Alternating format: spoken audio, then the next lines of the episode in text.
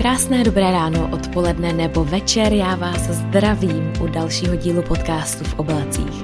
Dneska mám připravený poměrně hutný téma, který mě samotnou baví, na který se těším a kterýho se trošku i obávám, co na nás prozradím všechno. Je to téma o mateřství, všechno, co jste se chtěli kdy zeptat, nebo kdy, já nevím, jestli vám na to dokážu odpovědět.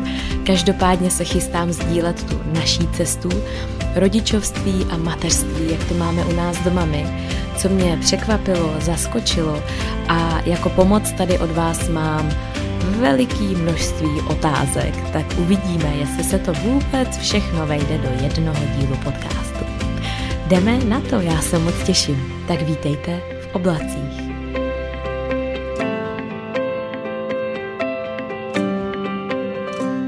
Dneska je venku nádherně, já mimořádně nahrávám v pondělí, protože Joni měl o víkendu tréninkový kemp národního týmu a vy, kteří to sledujete, tak víte, že já jsem vždycky úplně vyšťavená po tom víkendu. V plánu bylo nahrávat podcast v neděli večer, jakmile Joni se vrátí domů, já mu takhle hebitě předám 2 úžasné stvoření, naše 2 syny, a půjdu si sednout tady nahoru a nahrávat podcast. Každopádně já jsem byla úplně, jak se u nás na trénincích dřív říkalo, sedřená jako rybíz, nebo něco takového. Sundaná jako rybíz, skvělý přirovnání. Nicméně prostě jsem na to vůbec neměla energii, ani náhodou a byla jsem ráda, že jsem byla ráda a taky jsem si říkala, že by to možná docela ovlivnilo ten content tady toho podcastu, který je právě o mateřství. Já jsem se vyspala alespoň trochu. My jsme včera s holkama seděli dlouho do noci, už tady máme i 4. holčinu z Ukrajiny. Seděli jsme docela dlouho, protože jsme probírali aktuální dění, probírali jsme to, co se dělo v Buče a myslím si, že ta atmosféra byla poměrně těžká, náročná, tak jsme zapálili v krbu, otevřeli jsme jedno víno a trochu jsme se to snažili spláchnout, protože páni, jako... To jsou hororové věci, co se tam děly. A tak, nicméně dneska do toho nebudu úplně tak zabíhat v tomhle dnešním díle, protože mám tady opravdu připraveno veliké množství dotazů a budu se snažit na ně odpovídat co nejvíc svědomitě, vědomitě. A ještě vám ale řeknu, kam se chystáme, protože budou Velikonoce a my se těšíme, že pojedeme na sever. Vlastně 2 roky jsme vynechali, loni se narodil Mateo, a takže byl malinkatej a my jsme nejeli. Předloni byl covid a taky jsme nejeli a to nás teda mrzelo děsivě. To opravdu, to si pamatuju, že jsem měla úplně, to bylo po dlouhý době, co jsme vlastně něco nemohli. A ani jsme netušili, jak dlouho nebudeme moct ještě dál. Takže těšíme se na Velikonoce. Doufám, že se těšíte na nějaký příval energie, pozitivní energie, krásného moře a fotek a příběhů. A já se těším moc. Pojedeme na nějakých 12 dnů a budeme chvilku u Jonyho maminky ve srubu a u Jonyho tatínka ve srubu. A už se těšíme na všechno. Na všechno. Vím, že tam bude hrozná zima, protože to vždycky mate a je sluníčko, ale na severu je prostě zima, asi jako dneska tady. To já jsem dneska málem zmrzla, když jsem byla na procházce s Matem, protože on pořád stává ukrutně brzo, takže má první spánek taky ukrutně brzo. Což už vám ale prozradím, protože pár z těch otázek, na který jste se ptali, jsou právě o našem denním režimu. Tak jdeme na tu první, co jsem vybrala. První dotaz jsem vybrala od Kaťušky Řehákový. A je ve slovenštině, tak já se nebudu snažit mluvit slovensky, nicméně to přečtu česky. Jak by si sebe sama popsala jako mámu a jak by si popsala vaší rodinu? Já jako máma. Já jsem dost, řekla bych, že jsem hodně kontaktní máma a snažím se hodně věcí řešit, ať už obejmutím, tulením, nebo nejenom řešit, ale prostě je to součást našeho života, velmi přirozená součást našeho života. A myslím, že oba s Jonem jsme měli velmi kontaktní rodiče. Myslím, že u nás určitě mamku mnohem víc než tátu. Pamatuju si, že občas mě mamka jako k tátovi posadila na klín a řekla tak a teď buď u táty na klíně. A já jsem spíš byla jako k té mamce. Mám pořád takový občas takový mžitky mi tak jako vyběhnou zpátky v těch mých vzpomínkách. Ale sama jsem velmi kontaktní rodič a miluju být prostě u kluků blízko, miluju jim dávat pusy, tulit se s nima, usínáme spolu, jakože jsme, že fakt jsou jako u mě blízko. Už od miminka jsem vlastně velmi jako přirozeně je chtěla mít pořád u sebe a nebo ne, pořád u sebe, to ne. A nejsem úplně taková ta mamka, která by je třeba pořád jenom nosila, protože bych je měla jako u sebe, to ne. Ale když můžu, tak vlastně jsem je měla jako na sobě, když plakali, tak jsem je tišila na sobě, hodně jsem si užívala takový to, jak máte to miminko na tom hrudníku. A vlastně s Vilím úplně od malička my jsme hodně bojovali s kojením, takže já jsem vlastně byla velmi zaměřená na to, aby vlastně, když se kojí, tak abych ho nějak jako, abych ho jako nerušila u toho a abych ho třeba po nějakých 10 minutách, což nám třeba radili v porodnici, abych ho jako neodpojovala, jestli mi rozumíte. Já v porodnici nám říkali, že no, tak mu tam strčte takhle malíček a on se jako odpojí. Takže já jsem měla takový ty kojící aplikace, kde si měříte čas, jak dlouho kojíte to miminko. No a já si pamatuju, jak přišla Segra a Viliamu byly třeba 3 týdny. A my jsme prostě po nějakých 11 dnech konečně se Vilí rozkojil a začal jako papat. Předtím jsme ho dokrmovali stříkačkou a no, šílenou pipetou. Byl to jako proces, jako když krmíte nějakýho ptáčka malýho. Takže konečně po těch 3 týdnech Vilí začal pít jako dobře, normálně. A Segra přišla a říká, a jo, já jsem nějak otevřela a měla jsem takhle Vilího jako na sobě a teď mi ten telefon měřil ten čas a tam bylo 172 minut. A tady, že už ho kojím z pravýho prsa 172 minut. A Segra se hrozně rozesmála na Češi. Já jsem mi říkala, no ale on prostě takhle dlouho jako pije. Samozřejmě mezi tím Vili měl třeba 2 spánky a do toho zase začal jako pít a pak se zase odpojil a tak. Ale já jsem prostě neměla to srdce ho jako dávat od sebe, protože jsem věděla, jak jsme to měli náročný, jak jsme měli po akutním císaři, jsme byli prostě téměř 24 hodin separovaný od sebe a potřebovala jsem to možná vykompenzovat. Čímž vidím, jak tohle téma bude velmi, no budu prostě evidentně odbíhat do různých končin mateřství, ale doufám, že všechno to s tím bude souviset. Takže pokud bych se znova měla popsat jako mámu, tak určitě teda kontaktní, velmi trpělivá, nebo minimálně se o to snažím. Hodně ambiciozní a myslím si, že to jde trošku ruku v ruce s tím, kolik těch dětí máte.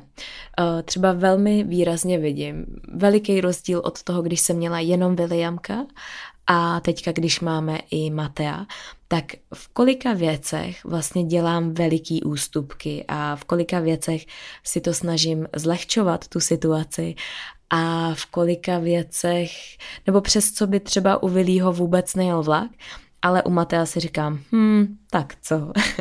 Třeba Mateovi je rok, 13 měsíců mu je teďka, a už stihnu ochutnat věci, které Vilí neměl třeba až do nějakých 3 let, ať už je to třeba nějaký slazený jogurt, nebo jsou to věci, které jí Viliam a Mateo je přirozeně chce taky ochutnat a já prostě nemám to srdce mu to jako odepřít, ale není to tím, že bychom ho jako teda krmili prostě cukrem a věcma, které jsou nezdraví, ale minimálně je teda ochutnal a mnohem dřív než Vilí.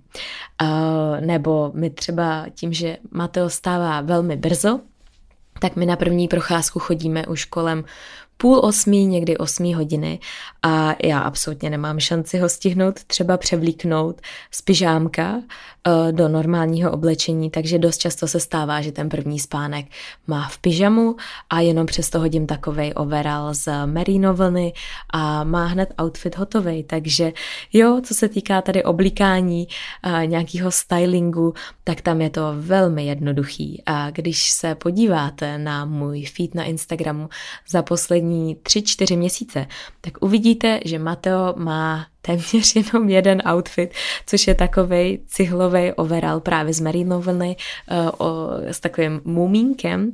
A no tak jenom, abyste jako věděli, že dost věcí se změní právě s příchodem toho druhého dítěte. No a druhá část otázky, jak bych popsala nás jako rodinu. Tyjo, docela možná bych nás popsala jako harmonickou rodinu. Možná je to tím, že máme poměrně klidný děti. Možná je to tím, že oba s Jonem jsme docela klidný lidi.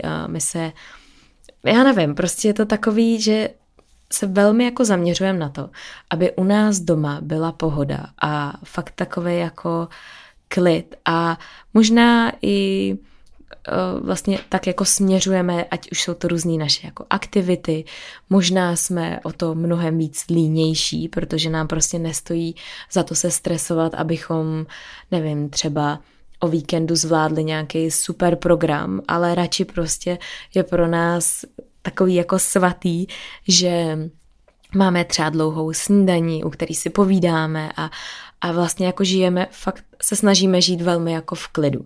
Což je hrozně vtipný, vzhledem k tomu, jestli mě třeba sledujete díl, tak víte, že já jsem taková spíš jako střela a že dřív jsem žila velmi chaoticky, ale prostě život, ve kterém jsem měla ty věci úplně naplánovaný na minutu a potřebovala jsem všechno stihnout, potřebovala jsem toho dělat 3 miliony a sedět zadkem na opravdu hodně židlích, což sedím pořád, ale prostě nějakým způsobem se to snažím balancovat, utlumit a nikdy to pro mě není důležitější nebo víc důležitý, než takovejhle jako klidnej čas s rodinou. Takže pokud bych měla říct jedno slovo, tak bych řekla harmonická.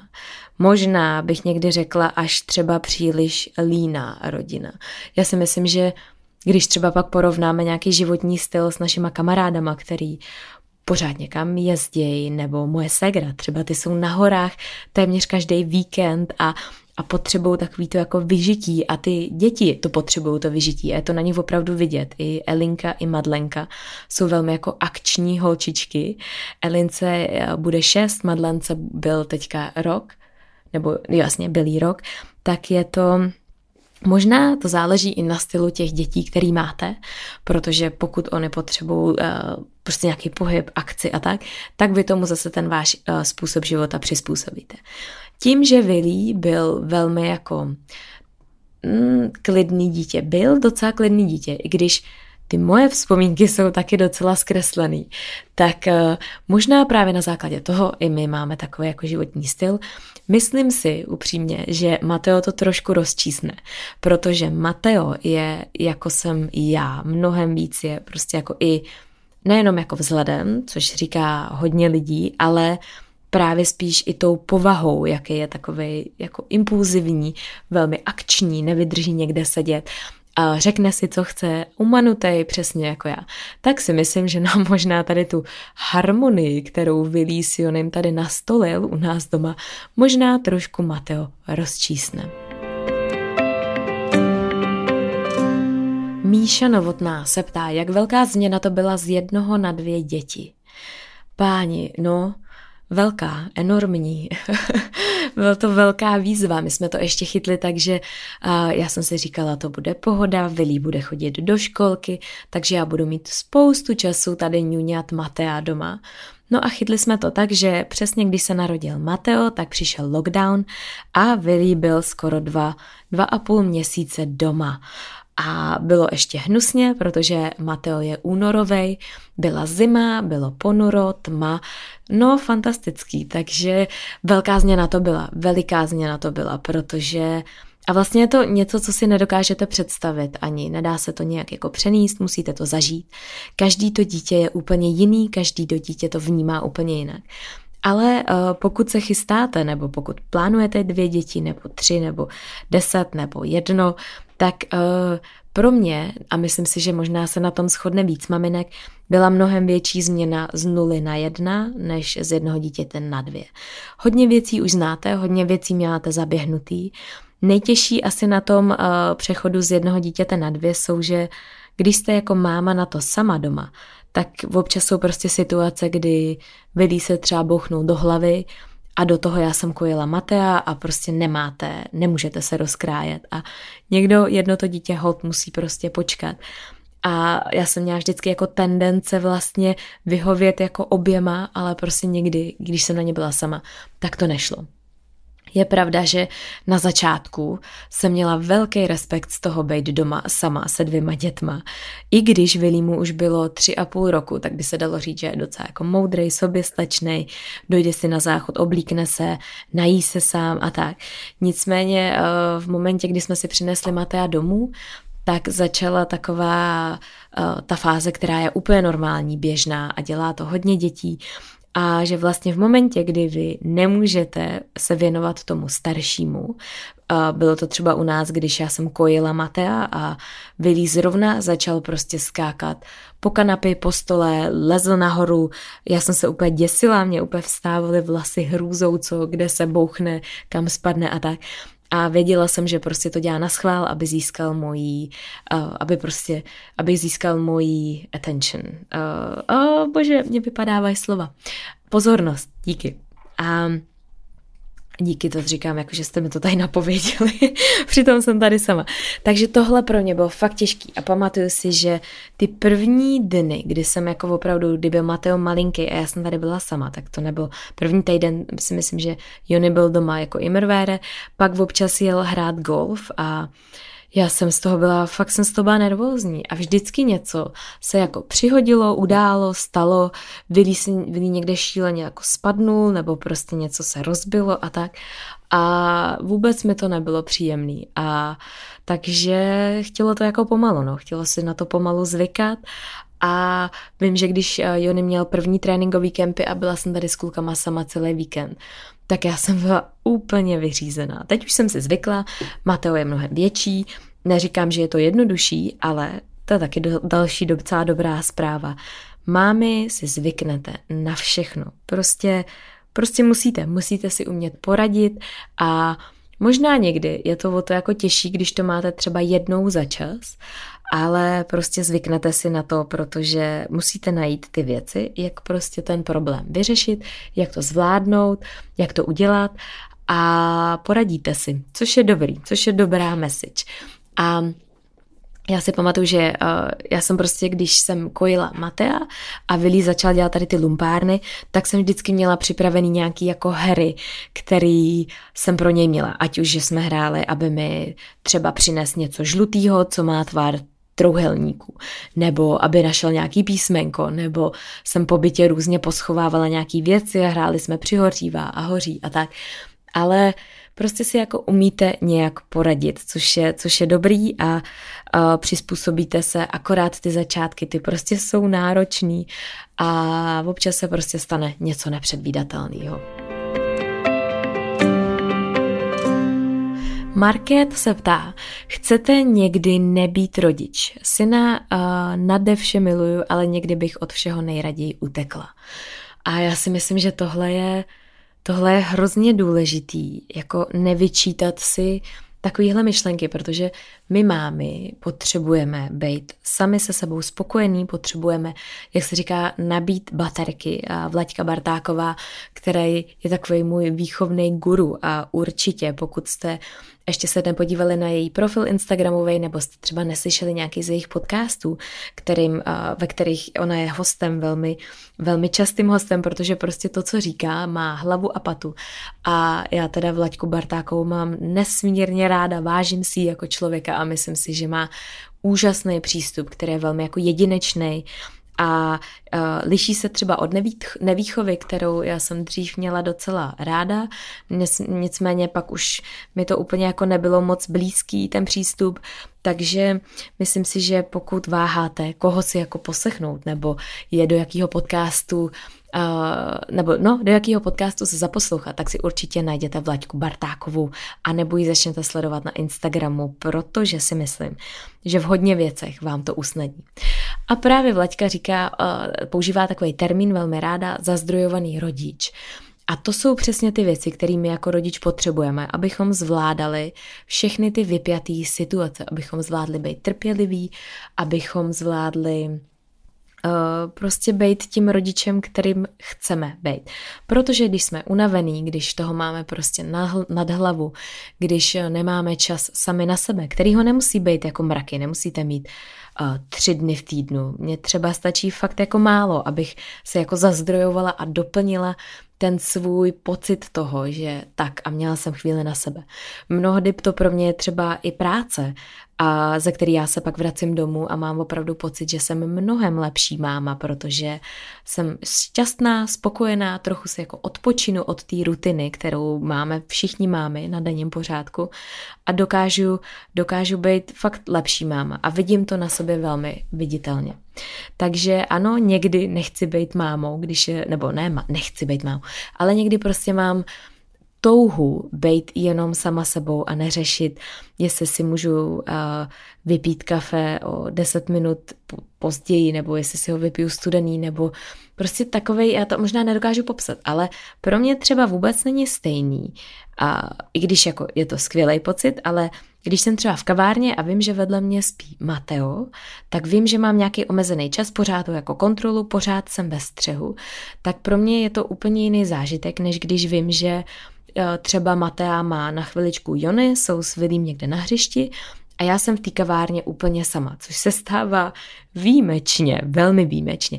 Ale jenom proto, abyste si jako představili ten rozdíl toho pocitu, který vlastně jakoby mám, že nejste pořád ve střehu a je to hrozně důležitý a já bych přála všem maminkám a i tátům, který třeba to mají na svědomí a mají to břímně taky a třeba starají se o ty děti hodně, tak aby měli tu možnost od toho na chvíli odpočinout, protože je to fakt důležitý.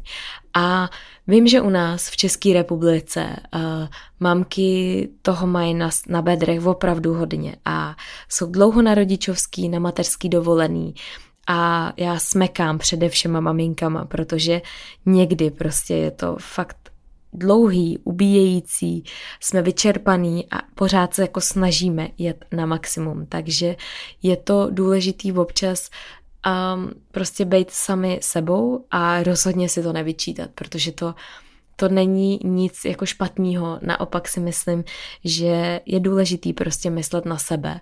A dost často se to možná setká s nějakým jako komentářem typu ty jsi sobecká, tak proč jsi děti pořizovala, když se chceš vrátit do práce nebo chceš si tady chodit cvičit a tak. Myslím si, že už se to začíná jako vytrácet, ale dost často se může taky stát, že si tady nějaký ten komentář vyslechnete, tak jenom ať se vám to jako nezaryje do hlavy, protože není na tom vůbec nic špatného.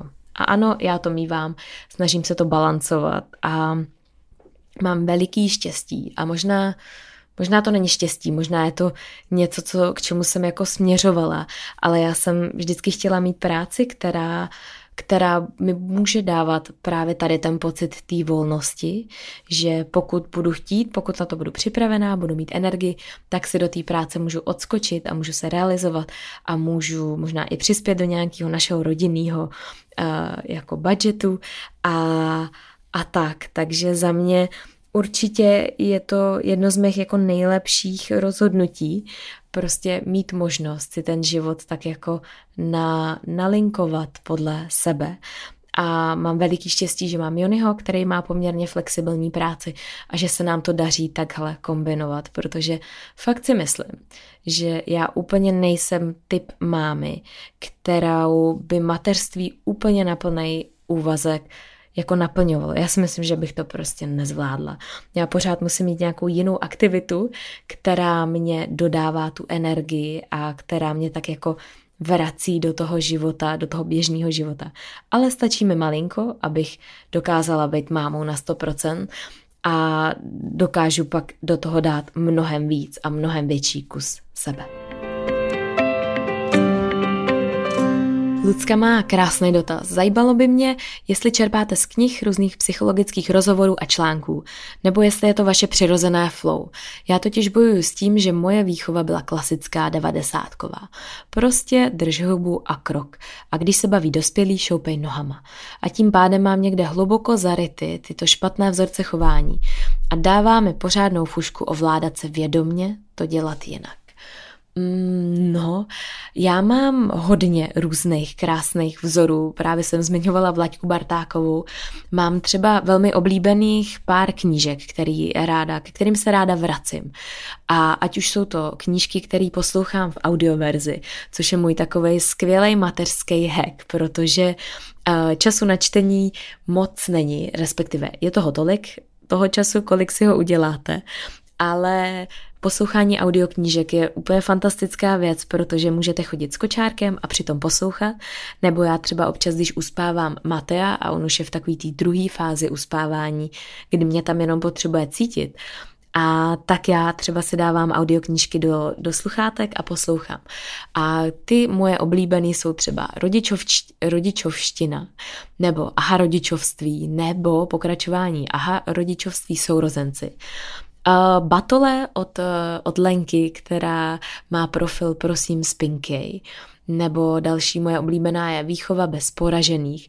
Všechny tyhle knížky opravdu mají něco, co mě jako zaujalo, co nějak trošku transformuju do mýho úhlu chování k dětem, nebo snažím se to jako propojovat, snažím se to pochopit, snažím se určitý věci s nima jako prožívat. A i když jsem taky vyrůstala v 90. Myslím si, že naši měli spoustu různých takovejhlech jako trendů, kterým jsme se jako nevyhli, a všechny ty různé věty, které jsme prostě slyšeli tisíckrát, tak to mám v hlavě taky. A akorát myslím si, že moje mamka měla nádherný přístup k výchově, velmi, velmi jako osobní, velmi přirozený, velmi takovej, že si myslím, že by mohla spoustu z těch knížek napsat i ona. Takže já si myslím, že dost věcí mám velmi jako jednoduchých právě z toho důvodu, že jsem je tak jako prožívala sama v sobě. I když taky je tam hodně věcí, který prostě naši možná spatkali a který si jako v sobě neseme a tak. A občas se přistihnu, že mám taky takový jako fráze, který ze mě vylítnou, ani nevím jak. Ale tak snažím se těch přístupů, nebo ne těch přístupů, nejsem možná takový typ mámy, která opravdu má všechny knížky načtený a jede prostě jako podle návodu, a pak je mi tak jako ousko a těžko, když to prostě třeba na moje dítě nefunguje.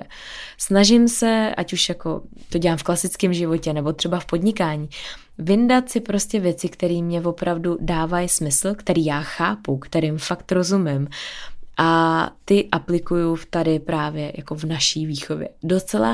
Docela ráda to probírám s Jonem, který je úplnej opak tady toho při výchově dětí, který jako nečte ty knížky, ani tomu moc nevěří, a má takovou teorii toho, že se prostě všechno strašně řeší. A jo, to já s tím naprosto souhlasím, a je takový jako skvělý zrcadlo toho, když já si něco jako přečtu, teď mu to jako vysvětlu, říkám, a on to vždycky dokáže velmi jako dobře vyargumentovat. A on studoval práva, a my vždycky, když máme nějaký jako ne argument, ale prostě máme nějaký téma, o kterém se bavíme, tak je hrozně zajímavý vidět ten jeho přístup, kterým on se mi to snaží, jako kdyby byl prostě právník u soudu. Tak trošku jako zvyklat, a snaží se dávat velmi jako drsné otázky a snaží se ten přístup prostě tak jako napadnout z různých směrů, přestože mu třeba taky dává smysl. Takže naše některé konverzace o výchově dětí jsou velmi jako peprný a je hrozně zajímavý to pozorovat. A třeba Joniho přístup je velmi, velmi skandinávský, velmi jako, já nevím, jestli jste slyšeli někdy o jako skandinávském typu přístupu výchovy k dětem, který je velmi benevolentní, který je velmi prostě takovej, když to řeknu zjednodušeně, tak oni tam ty věci neřeší tak, jak je řešíme my, opravdu jako dopodrobna, nebo my. Teď mluvím o nějaký svojí úzký bublině lidí. A Joni vždycky říká třeba, když jsme se bavili o BLV metodě, která je vlastně baby led weaning, kdy vy těm dětem dáváte velký kousky a oni na to přicházejí sami, tak Joni vždycky říká, no teď to dítě prostě v 18 bude jíst úplně stejně a normálně. A teď nastupuje ta moje argumentace, proč třeba já mám pocit, že možná něco se tam může změnit, možná je to právě o tom přístupu, a Tohle možná tak jako reflektuje takovej ten jako benevolentní přístup právě těch Skandinávců, který třeba vůbec neřeší, že dítě má třeba do 3,5 let plínku, protože jednou to dítě bude chodit na záchod, tak proč ho třeba jako nutit a hrát na nějaký jako výkon už, aby prostě v roce a půl byl bez plínky. To samý třeba s dudlíkama.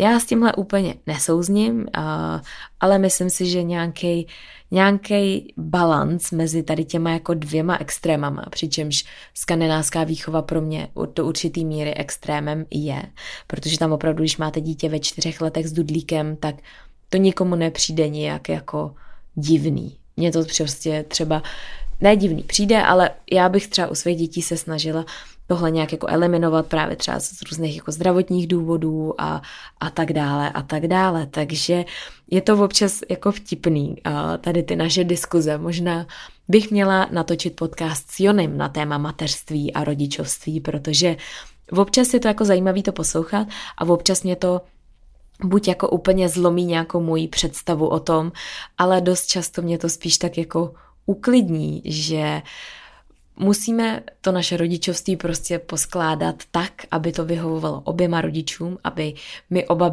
abychom v tom jako oba byli pohodlní a abychom s tím oba souznili.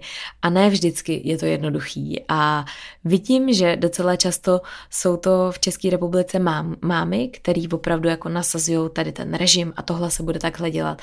A je to asi přirozený vzhledem k tomu, že maminky jsou tak dlouhou dobu s dětma doma, ale možná nechme někdy i ty táty promluvit do toho a minimálně s nima zkusme řešit nějaký ty přístupy, který my u nás jako nastavujeme v tom mateřství. Protože ty tátové jsou hrozně důležitým impulzem v tom životě těch dětí a někdy to úplně není jako od věci, když i oni se trošku víc jako angažují, zapojí a možná nám velmi třeba ambiciozní maminkám, který se snažíme dělat všechno dobře a dost často z toho jako padáme na pusu a dost často pak se nás jako na ty věci se na nás jako valí, tak je možná někdy dobrý si tak jako oddychnout a nechat ty tatínky možná do toho trošku víc promluvit. Jednu věc, kterou jsem na sobě vypozorovala, která je určitě úplně jiná, než když jsem měla jenom Vilího, tak je to i existence úplně fantastických instagramových účtů, který já velmi ráda sleduju, ať už je to o spánku dětí, ať už je to o příkrmech nebo různých vlastně jako výchově dětí. A já mám pocit, že když prostě se Vilí narodil, že to vůbec nebejvalo. Minimálně třeba ty spánkový profily, který si myslím, že mě úplně ve hodně věcech ne zachránili, ale prostě dodali mi jiný úhel pohledu na ty věci, které pro mě byly přirozený, ale možná jsem si je nedokázala jako vysvětlit. A právě třeba spaní dětí u nás v posteli, takový to společný spaní, nebo to, že je úplně v pořádku děti kojit ke spánku, že je úplně v pořádku, že děti se několikrát za noc budí. A takový to vysvětlení třeba bdělejch oken pro mě bylo veliký know-how, který já jsem třeba s Vilím nevěděla. A myslím si, že to má i třeba co dočinění právě s tím, že s Matejem jsme ten režim měli nastavený prostě velmi jednoduše a dokázali jsme vypozorovat prostě bdělá okna, která se různě jako měnila a myslím si, že nám to hodně věcí zjednodušilo. S Vilím, když to jako popíšu, ten třeba rozdílný přístup právě třeba u spaní nebo u toho spánkového režimu, který jsme měli, tak to byl jeden velký punk. A Vili třeba spal 3,5 hodiny, pak byl v zůru, pak možná šel spát zase za hodinu nebo někdy za 4 hodiny. Vůbec to nemělo nějaký jako nějaký systém, což já jsem ani jako, byla jsem spíš takový jako odpůrce různých jako systémů a režimu. Přišlo mi, že je to hrozně jako uměle vybudovaný, že je to prostě na sílu a vždycky jsem jako tvrdila s Vilím, že si prostě řekne, když bude unavený a že já to jako vypozoruju. Nicméně Do dneška nejsem schopná říct, jestli je to tím, že Mateo byl prostě, že spal jako snadněji, že snadněji usínal, anebo jestli nám opravdu jako pomohly tady ty spánkový bdělý okna, který jsme jako vypozorovali, dávali jsme si na to větší pozor a snažili jsme se mu nastavit režim. Což mě vrací k otázce, na kterou já prostě neznám odpověď. A je to občas takový, že si říkáme, je to jednoduchý, protože jsme my něco udělali dobře, anebo je to jednoduchý, protože prostě to dítě třeba tohle je jednodušší než třeba to první. A to je v tom mateřství hrozně tenká hranice toho, jestli to máme na svědomí my jako rodiče, anebo opravdu třeba to dítě prostě bylo snazší v některých věcech. Já to třeba velmi jednoduše vidím u jídla, kdy s Vilím bylo hrozně těžký do Vilího nějaký jídlo jako vůbec dostat a fakt jsme se s tím jako natrápili, Vilí byl veliký mlíkomil a hodně pil mlíko, mateřský mlíko. A prostě moc jako nejedl a do dneška se ho to drží, moc nejí a my se snažíme ho do toho jídla nenutit, přestože někdy to prostě fakt nejde. A to je něco možná, na čem bychom my jako rodiče fakt měli zapracovat, protože občas Vilího nutíme a víme, že to není jako dobře. A myslím si, že jsme právě i kvůli tomu v takovém jako začarovaném kruhu. No a v porovnání třeba s Mateem, tak Mateo jí úplně všechno, co mu dáte na talíř. Jí sám. On je prostě, teďka je mu 1 rok a on je schopnej si sníst třeba i sám celou polívku, celý vývar. Fakt lžičkou prostě se sám nakrmí. A pro mě tohle je úplně jako science fiction. To je úplně představa, že prostě občas my, i když Vili mu byly 3 roky, tak jsme ho prostě krmili. Občas možná i když mu byly 4 roky.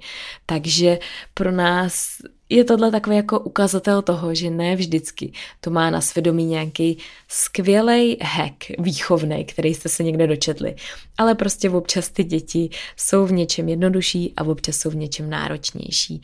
A je to právě hodně velká kapitola, je třeba spánek, nebo jídlo, nebo nějaká určitá jako samostatnost. Já třeba u Matea vidím, že on se snaží být samostatnej jako sám za sebe, že opravdu ty věci chce dělat sám. Dneska třeba jsme spolu malovali. Vilí nenávidí, nebo nenávidí, to je možná silné slovo, ale Vilí třeba nikdy jako nechtěl moc malovat a ve školce dělají velmi často různý takový jako výtvarný projekty. Vilí tam jako sedí, dělá to, ale rozhodně to není něco, co ho jako baví.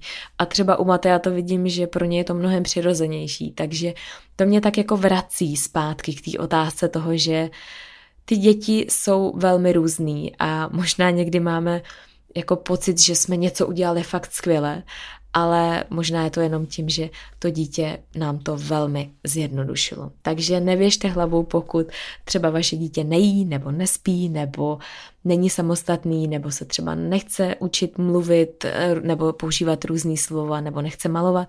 Prostě ty děti jsou opravdu různý a na nás, na rodičích, je to jako vypozorovat a nesnažit si, nebo nesypat si popel na hlavu, že jsme hned něco udělali my špatně, a protože to může opravdu pak třeba s druhým dítětem mít úplně samo, jako po másle.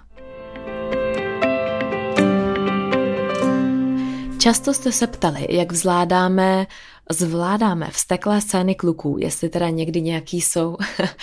No, jak to zvládáme? Tyjo, já si třeba nedokážu teďka poslední době vybavit nějakou opravdu jako echt vzteklou scénu, kdyby sebou jako Vilí říznul vozem. Vím, že trošku se to dělo, když právě byl Mateo úplně maličký miminko a Vilí si snažil prostě vyžádat jako naši pozornost, tak občas dělal na schvály, ale ne někdy, jako nikdy úplně se nám nestávaly takový ty scény, že by si fakt jako lehnul někde prostě v obchodě a začal sebou jako mlátit vozem, protože něco chtěl.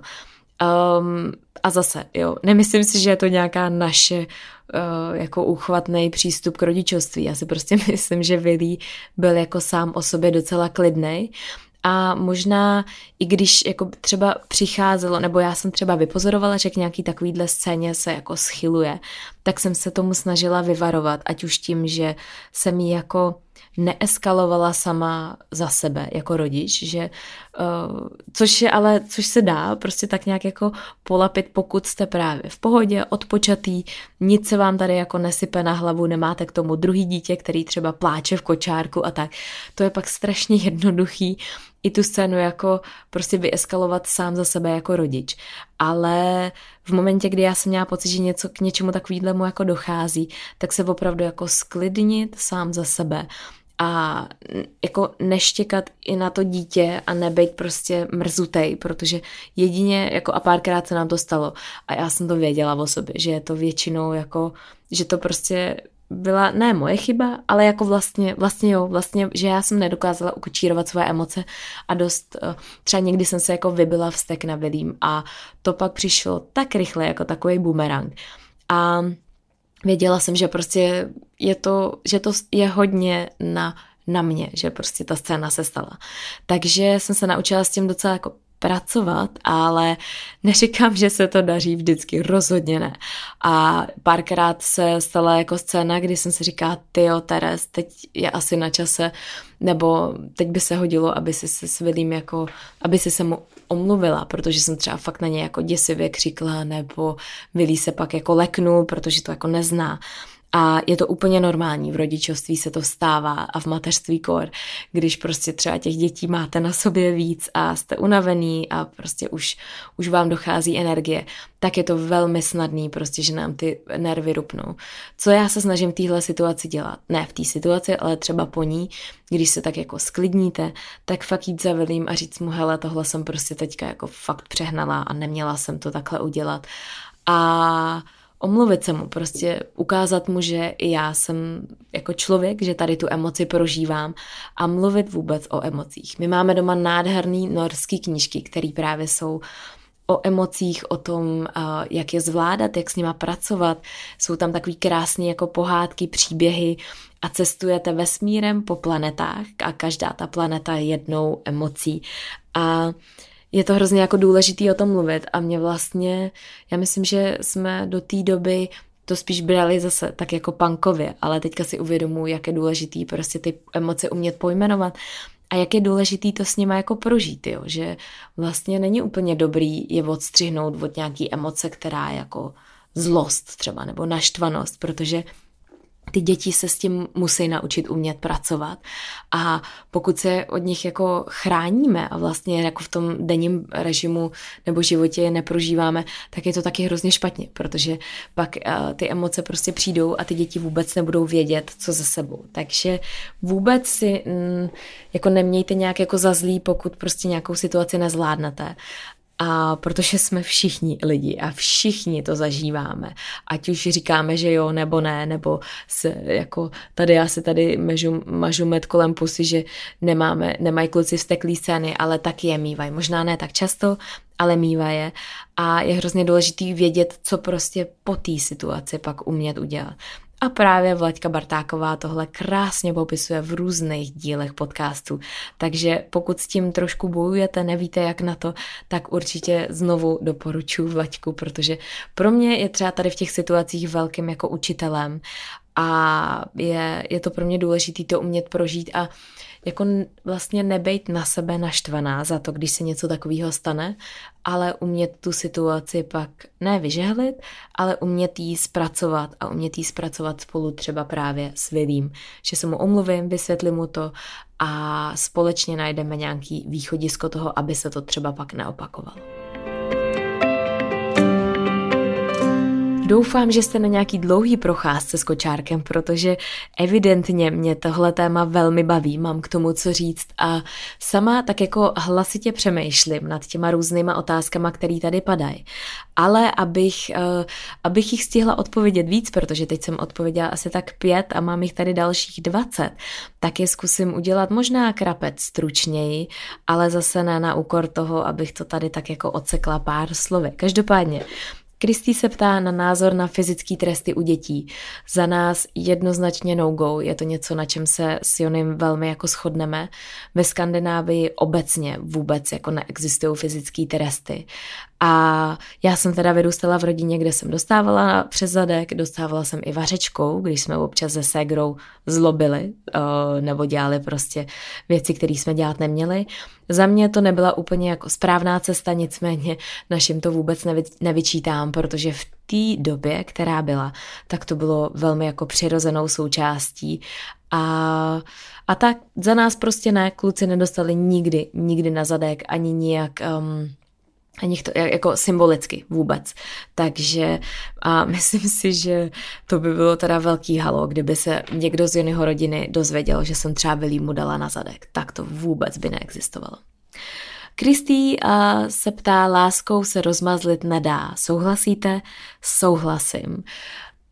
Občas si myslím, že si to tak jako nastavuju do takového svýho porozumění, že možná dělám věci, které bych dělat neměla, možná ty děti rozmazluju a říkám tomu, že láskou děti nerozmazlíš, ale spíše to myšleno tak, že prostě nějakou naší jako něhou, tím, že je nosíme, že je konejšíme, že je uspáváme, že jim dáváme opravdu, nebo poskytujeme jim naší náruč, když ji nejvíc potřebují, tak to rozhodně nespěje k tomu, že si na to zvyknou a pak to budou vyžadovat. Takže v tomhle smyslu ano, ale pozor, ať se to někdy nesveze. Třeba včera jsem s klukama šla do hračkářství a byla jsem měkká a koupila jsem Viliamu prostě takovou kuličkovou dráhu, takovou magnetickou skládačku, ze který se vyrábí kuličková dráha. Tak to rozhodně nepatří do... Nebo prostě jsem se jako nemohla vysvětlit, že láskou přece dítě nerozmazlíš, protože přesně tady tím činem ho rozmazlit můžeme, když si kupujeme, nebo když mu občas jako kupujeme věci, který nepotřebuje. Jednou za čas je to skvělý, ale prostě ne, aby se to stalo nějakou rutinou, takže tak. Často se ptáte i na televizi a telefon, pohádky, iPad a Viliho.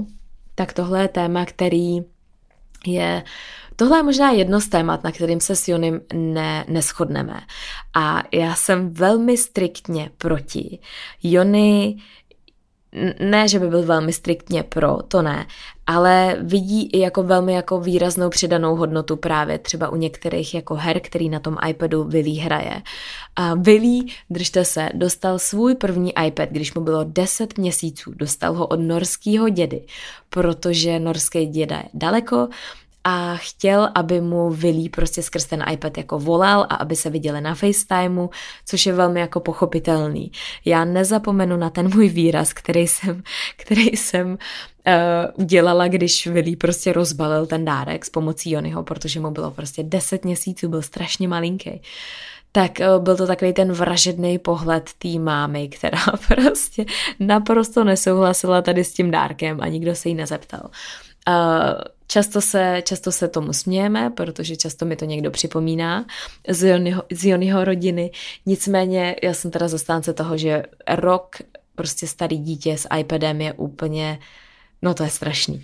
Takže tak, ale... Chápu ten motiv a naprosto rozumím tomu, že je to prostě jako těžký pro ty prarodiče být takhle daleko, ale myslím si, že to bylo jako extrémně brzo.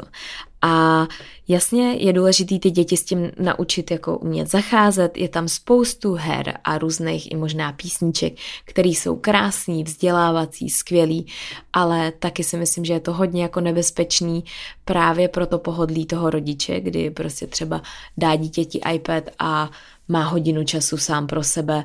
Tyjo, je to prostě nebezpečný. Je důležitý najít nějaký jako balanc. Myslím si, že my máme pár takových období, kdy jsme ten balanc vůbec nedokázali najít. A byl to třeba první lockdown, kdy Viliamu bylo, kolik mu bylo? 2,5.